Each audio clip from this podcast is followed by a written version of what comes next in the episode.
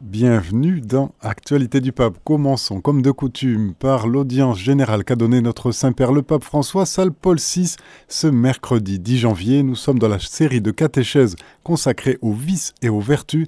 Il y aborde dans cette troisième catéchèse la gourmandise. En voici la retranscription intégrale. Chers frères et sœurs, bonjour. Dans notre parcours de catéchèse que nous avons entrepris sur les vices et les vertus, Aujourd'hui, nous nous arrêtons sur le vice de la gourmandise. Que nous dit l'Évangile à ce sujet? Regardons Jésus.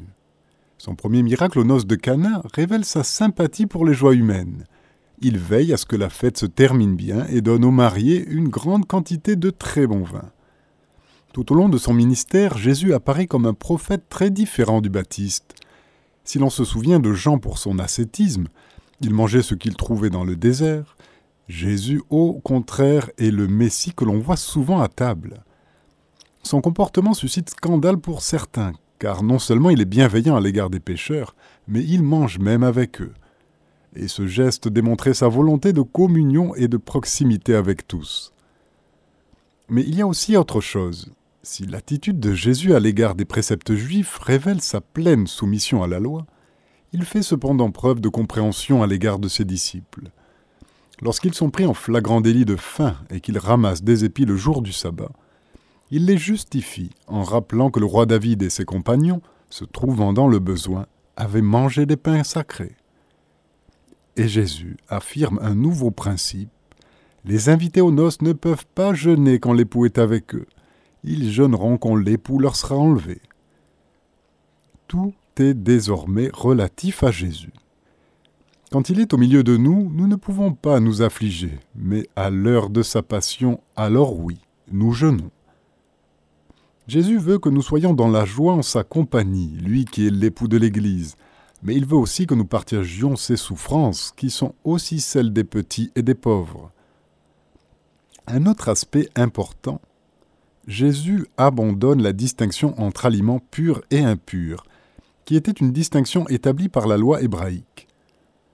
En réalité, enseigne Jésus, ce n'est pas ce qui entre dans l'homme qui le souille, mais ce qui sort de son cœur. C'est ainsi qu'il déclarait purs tous les aliments. C'est pourquoi le christianisme ne considère pas les aliments impurs, mais l'attention que nous devons avoir est intérieure. Elle ne porte donc pas sur la nourriture elle-même, mais sur la relation que nous entretenons avec elle. Et Jésus dit clairement que ce qui fait la bonté ou la malignité, pour ainsi dire, d'un aliment, ce n'est pas l'aliment lui-même, mais la relation que nous entretenons avec lui. Et nous le voyons lorsqu'une personne a une relation désordonnée avec la nourriture, nous observons la façon dont elle mange. Elle mange à la hâte, comme avec l'envie de se rassasier, et ne se rassasie jamais. Elle n'a pas une bonne relation avec la nourriture, elle est l'esclave de la nourriture. Cette relation sereine que Jésus a établie envers l'alimentation devrait être redécouverte et valorisée, surtout dans les sociétés dites de l'abondance, où se manifestent tant de déséquilibres et tant de pathologies. On mange trop ou trop peu. Souvent, on mange dans la solitude. Les troubles des comportements alimentaires se répandent, anorexie, boulimie, obésité, et la médecine et la psychologie tentent de s'attaquer au mauvais rapport à la nourriture. Une mauvaise relation avec la nourriture est à l'origine de toutes ces maladies. Il s'agit de maladies souvent très douloureuses qui sont principalement liées à des tourments de la psyché et de l'âme. L'alimentation est la manifestation de quelque chose d'intérieur, la prédisposition à l'équilibre ou à la démesure, la capacité de rendre grâce ou la prétention arrogante à l'autonomie l'empathie de qui sait partager la nourriture avec celui qui est dans le besoin, ou l'égoïsme de qui accumule tout pour soi-même. Cette demande est très importante. Dis-moi comment tu manges et je te dirai quelle âme tu possèdes. Dans la manière de manger se révèle notre intériorité, nos habitudes, nos attitudes psychiques. Les anciens pères donnaient au vice de la gourmandise le nom de gastrimargie terme que l'on peut traduire par folie du ventre. La gourmandise est une folie du ventre. Et il y a aussi ce proverbe qui dit qu'il faut manger pour vivre et non vivre pour manger. La gourmandise est un vice qui se greffe sur l'un de nos besoins vitaux comme l'alimentation. Soyons prudents à ce sujet. Si nous l'envisageons d'un point de vue social, la gourmandise est peut-être le vice le plus dangereux qui est en train de faire périr la planète. Car le péché de ceux qui cèdent devant une part de gâteau, somme toute, ne provoque pas de dommages importants, mais la voracité avec laquelle nous nous déchaînons depuis quelques siècles sur les biens de la planète compromet l'avenir de tous. Nous nous sommes jetés sur tout pour devenir maîtres de tout alors que tout avait été confié à notre soin et non à notre exploitation. Voilà donc le grand péché, la fureur du ventre. Nous avons abjuré le nom d'homme pour prendre un autre, celui de consommateur. C'est ainsi que l'on dit aujourd'hui dans la vie sociale consommateur. Nous ne sommes même pas aperçus que quelqu'un avait commencé à nous appeler ainsi. Nous sommes faits pour être des hommes et des fameux charistiques, capable de rendre grâce, discret dans l'utilisation de la terre, et au lieu de cela, le danger de se transformer en prédateur. Et maintenant nous nous rendons compte que cette forme de gloutonnerie a fait beaucoup de mal au monde. Demandons au Seigneur de nous aider sur le chemin de la sobriété, et que les différentes formes de gourmandise n'envahissent pas nos vies. Adorons le Seigneur et trouvons le temps de regarder les tout petits qui nous parlent de Dieu. C'est l'invitation lancée par le pape François lors de l'Angélus ce samedi passé, place Saint-Pierre, à l'occasion de la solennité de l'Épiphanie. Le Saint-Pierre, après avoir, le Saint-Père, après avoir présidé la messe en la basilique Saint-Pierre, est revenu sur l'adoration des mages qui reconnurent en l'enfant Jésus, le Seigneur de la vie. En voici le compte-rendu par Xavier Sartre de site Vatican News.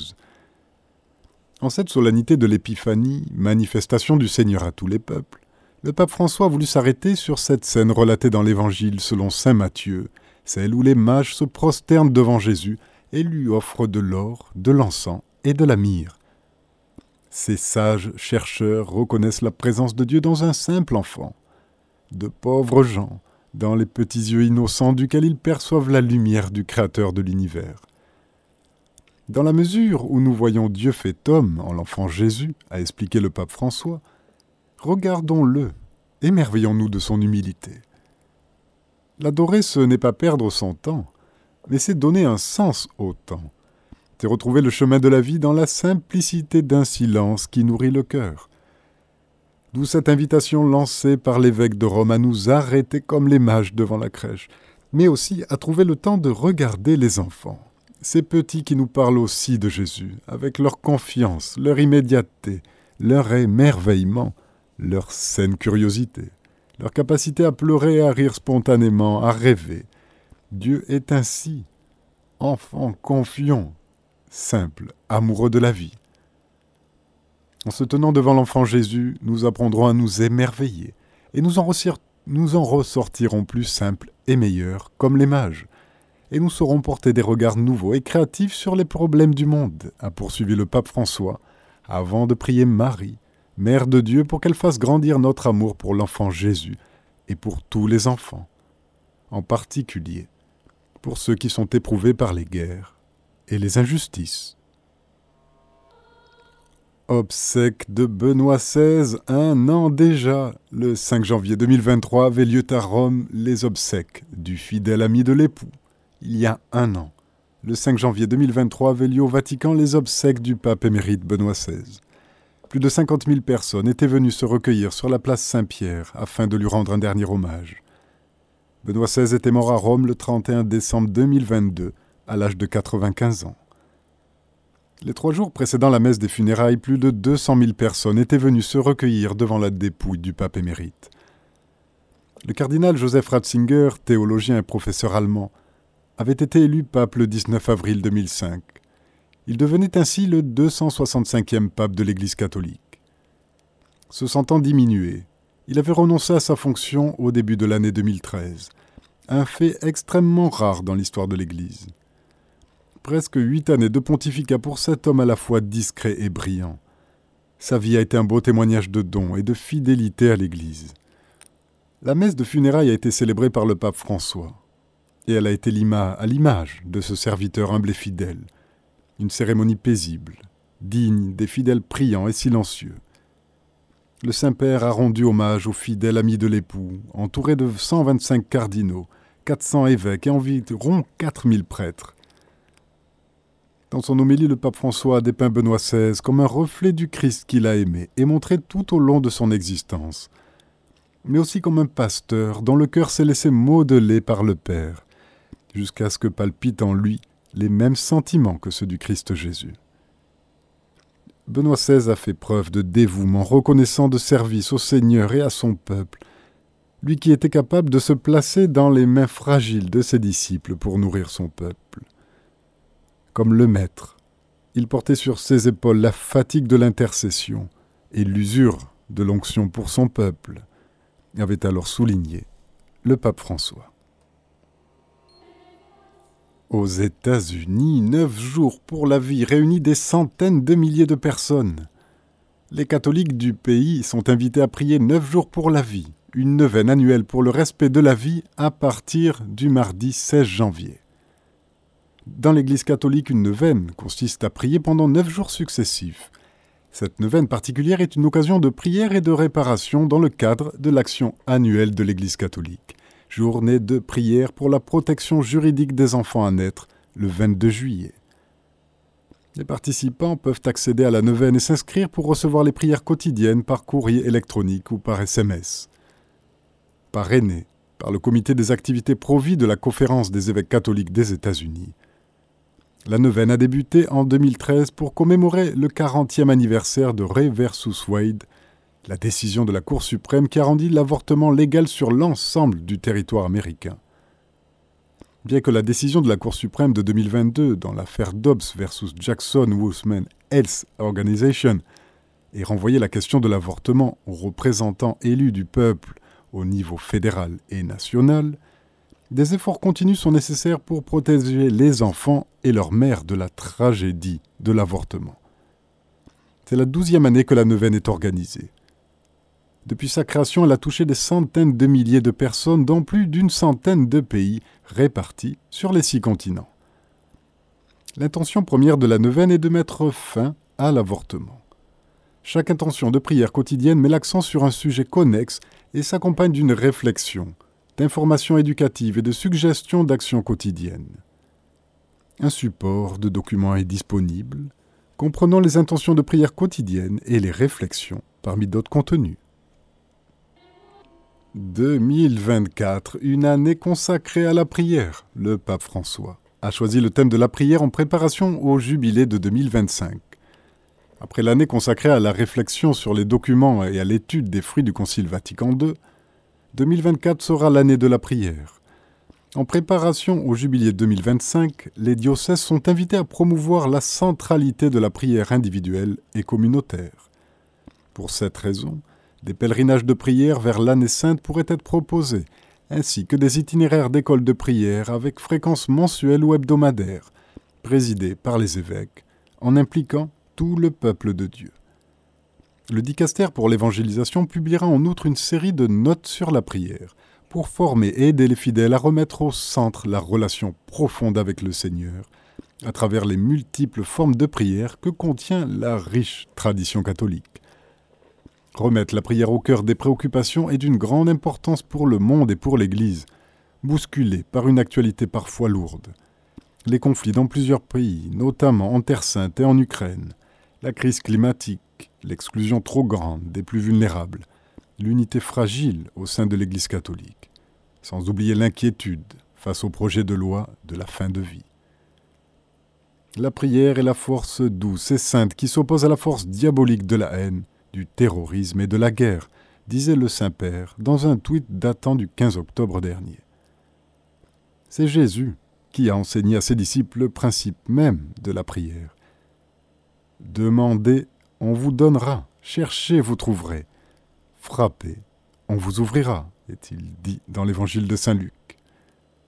Jésus dit aussi, Si donc vous qui êtes mauvais, vous savez donner de bonnes choses à vos enfants, Combien plus votre Père qui est aux, cieux donnera-t-il de bonnes choses à ceux qui les lui demandent dans l'évangile de Saint Matthieu En ce temps de préparation, je me réjouis dès à présent de penser que l'année précédant l'événement jubilaire, 2024 pourra être consacrée à une grande symphonie de prière.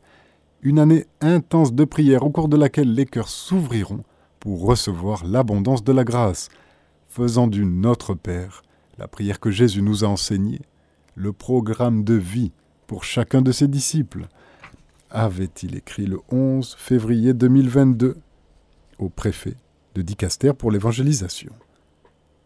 2024 nous invite donc à prier encore plus le Seigneur Jésus et la Vierge Marie, Reine de la paix, et demander l'aide de Dieu pour nous-mêmes ou pour le monde. Prier en offrant nos souffrances ou incertitudes, prier en rendant grâce pour les bienfaits et la beauté de l'action de Dieu dans nos vies. Le pape invite à redécouvrir l'adoration de Dieu. Demandez la grâce d'adorer Dieu, de ne jamais perdre le courage d'être des chercheurs de Dieu, des hommes d'espérance, des rêveurs intrépides qui marchent pour apporter à tous la lumière du Christ. Le pape François a, présidé en la solennité de l'Épiphanie la messe en la basilique Saint-Pierre. Il a centré son homélie sur trois aspects des rois mages. Ils ont le regard tourné vers le ciel, les pieds qui marchent sur la terre, le cœur prosterné en adoration. En voici le compte rendu toujours par Xavier Sartre du Vatican News. Les mages sont l'image des peuples en chemin à la recherche de Dieu, des étrangers, des personnes qui sont loin, de tous les égarés, à qui s'est révélée la gloire du Seigneur, incarnée dans la chair de l'enfant de Bethléem. C'est ainsi que le pape François, dans son homélie en la solennité de l'Épiphanie, décrit les mages, dont il relève trois aspects caractéristiques. Ils ont tout d'abord le regard tourné vers le ciel, habité par la nostalgie de l'infini. Ils attendent une lumière qui éclaire le sens de leur vie, un salut qui vient d'en haut, ce qui leur permet de voir une étoile qui brille plus que les autres, pour le Saint-Père, si nous vivons enfermés dans le périmètre étroit des choses terrestres, si nous marchons tête baissée, otages de nos échecs et de nos regrets, si nous sommes affamés de biens et de consolations mondaines, au lieu de rechercher lumière et amour, notre vie s'éteint.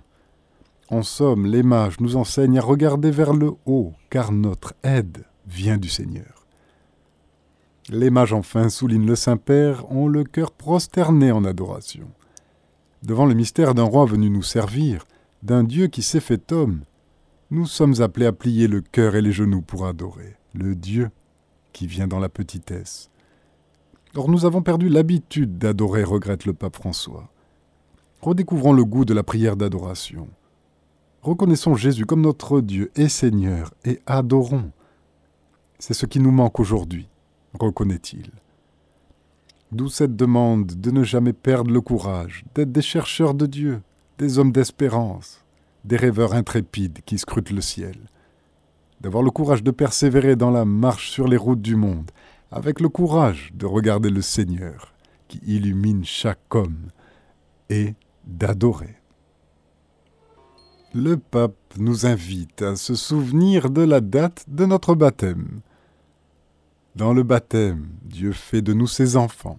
Il entre en nous et ne nous quitte plus, a déclaré le pape François dans son exhortation avant la prière de l'Angélus de ce dimanche 7 janvier, en la fête du baptême du Seigneur. Le pape François a particulièrement invité à être beaucoup plus conscient de notre baptême, à nous souvenir de sa date et à le célébrer, car c'est un jour anniversaire. Voici la retranscription par Stanislas Cambachi de Vatican News. En réponse à l'appel de Jean, qui en baptisant appelait à la conversion, le peuple s'est fait baptiser avec humilité, avec sincérité, avec l'âme et les pieds nus. Jésus y est allé aussi, et a voulu par cet acte inaugurer son ministère public. Faisant ainsi, il a voulu montrer qu'il est proche des pécheurs, qu'il est venu pour eux, pour nous, pour nous tous, a déclaré le pape. À cette occasion, le Saint-Père a conféré ce dimanche le sacrement du baptême à 16 nourrissons dans la chapelle Sixtine, suivant une tradition commencée par Saint Jean-Paul II en 1981. Poursuivant son exhortation, le pape François a fait observer qu'en ce même jour du baptême du Christ, des choses extraordinaires se sont produites. En prononçant une parole inhabituelle, Jean a publiquement reconnu en Jésus un plus fort que lui, qui baptisera dans l'Esprit Saint. C'est à cet instant que se produit une merveille, les cieux se déchirent, l'Esprit Saint descend sur Jésus comme une colombe, et d'en haut se fait entendre la voix du Père qui proclame Tu es mon Fils bien-aimé, en toi je trouve ma joie. Tout cela nous révèle deux choses. D'une part que Jésus est le Fils de Dieu, et d'autre part que cela nous parle de notre baptême, qui a fait de nous à notre tour des enfants de Dieu. Dans le baptême, Dieu entre en nous, il nous purifie et guérit nos cœurs du péché. Il fait de nous ses enfants pour toujours, son peuple et sa famille, héritiers du paradis. Par ce sacrement, Dieu devient intime avec nous et ne nous quitte plus. Le baptême est ainsi le don d'une vie nouvelle qui nous fait devenir en Jésus des enfants de Dieu aimés pour toujours. Fort de cette grâce, il est important de connaître ce jour et de le célébrer, a souligné le pape François, en appelant à prendre l'engagement de rechercher et de nous souvenir de la date de notre baptême, car c'est le jour où nous sommes nés dans cette grâce. Il a aussi invité à rendre grâce au Seigneur, qui, depuis ce grand jour, est avec nous et en nous. Remercions-le aussi pour les parents qui nous ont portés à la source baptismale, ainsi que tous ceux qui ont contribué, ceux qui ont administré le sacrement, le parrain, la marraine, la communauté dans laquelle nous l'avons reçu. Avant de conclure son exhortation, le pape François a invité à nous poser des questions qui nous rendent plus conscients de notre baptême. Demandons-nous, suis-je conscient de l'immense don que je porte en moi par le baptême? Est-ce que je reconnais dans ma vie la lumière de la présence de Dieu, qui me voit comme son Fils bien-aimé, comme sa fille bien-aimée En mémoire de notre baptême, le pape François a invité à accueillir la présence de Dieu en nous. Il a appelé les pèlerins présents sur la place Saint-Pierre à le faire avec le signe de la croix, qui trace en nous la mémoire de la grâce de Dieu, qui nous aime et désire être avec nous. Le pape François a particulièrement invité les fidèles pèlerins à le faire avec le signe de la croix, au nom du Père et du Fils et du Saint-Esprit.